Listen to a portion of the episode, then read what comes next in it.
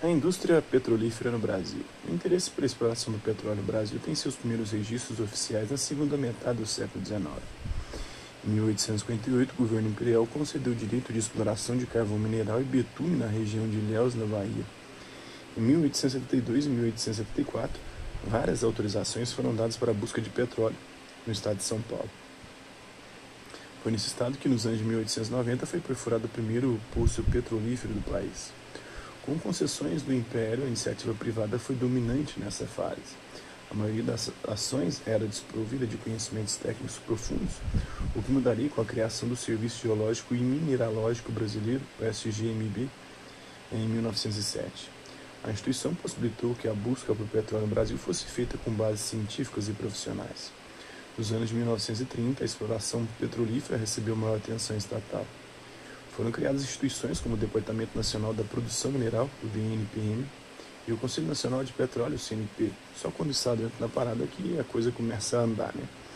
As pesquisas e a busca por petróleo saíram da superfície para adentrar o subsolo, com o uso de conhecimentos e técnicas geológicos e geofísicos, bem como maior capacidade de perfuração. As buscas e as perfurações eram, sobretudo, terrestres. Nos anos de 1950, o Estado brasileiro passa a monopolizar a cadeia produtiva de exploração e comercialização de petróleo e derivados no país. O contínuo aumento do consumo e a dependência externa preocupavam. Como resposta, a Petrobras foi criada em 1953 visando a garantia do suprimento da demanda nacional desse recurso. Tem é, uma. Fica a dica aí, Ouro Negro, a saga do petróleo brasileiro, direção de Isa Buquerque, é de 2009, duração de 115 minutos. É uma ficção baseada na história descoberta do petróleo no Brasil. Integrantes da campanha da Mocidade Brasileira pelo Petróleo se reúnem no Centro Acadêmico 11 e 11 de, 11 de agosto, ligado à Faculdade de Direito da USP, em São Paulo, em 1947. O slogan Explorar o petróleo, libertar o Brasil evidencia o caráter nacionalista com que a questão energética era entendida no país.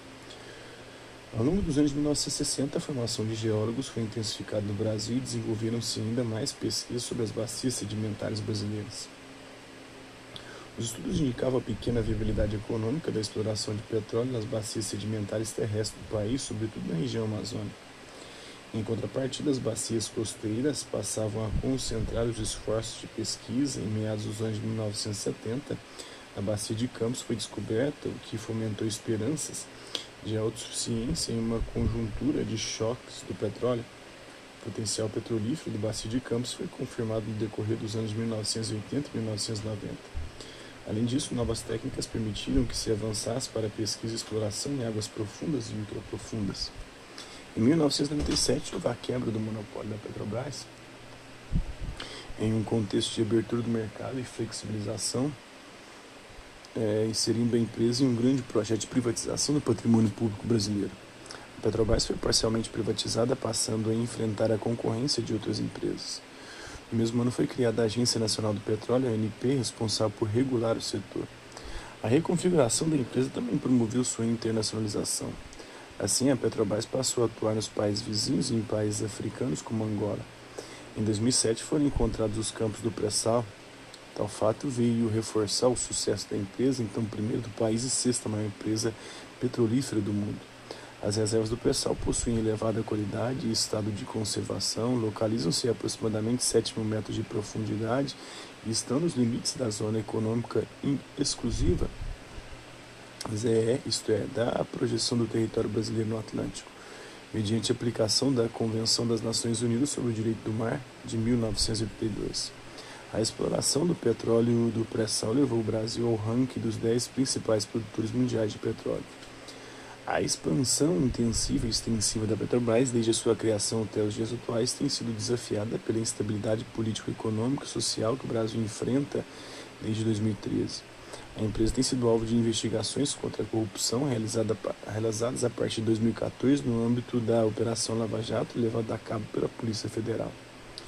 Os prejuízos econômicos e financeiros para a empresa, para a cadeia produtiva e para o setor no Brasil são imensos.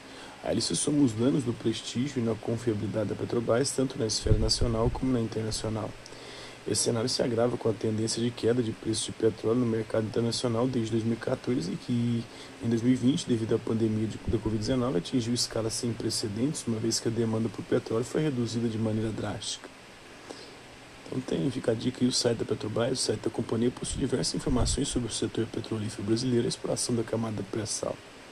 Então tem um ranking global de produtores de petróleo, em primeiro lugar Estados Unidos da América, segundo lugar Rússia, terceiro Arábia Saudita, quarto Iraque, quinto Canadá, sexto Irã, sétimo China, oitavo Emirados Árabes Unidos, nono Kuwait, décimo o Brasil.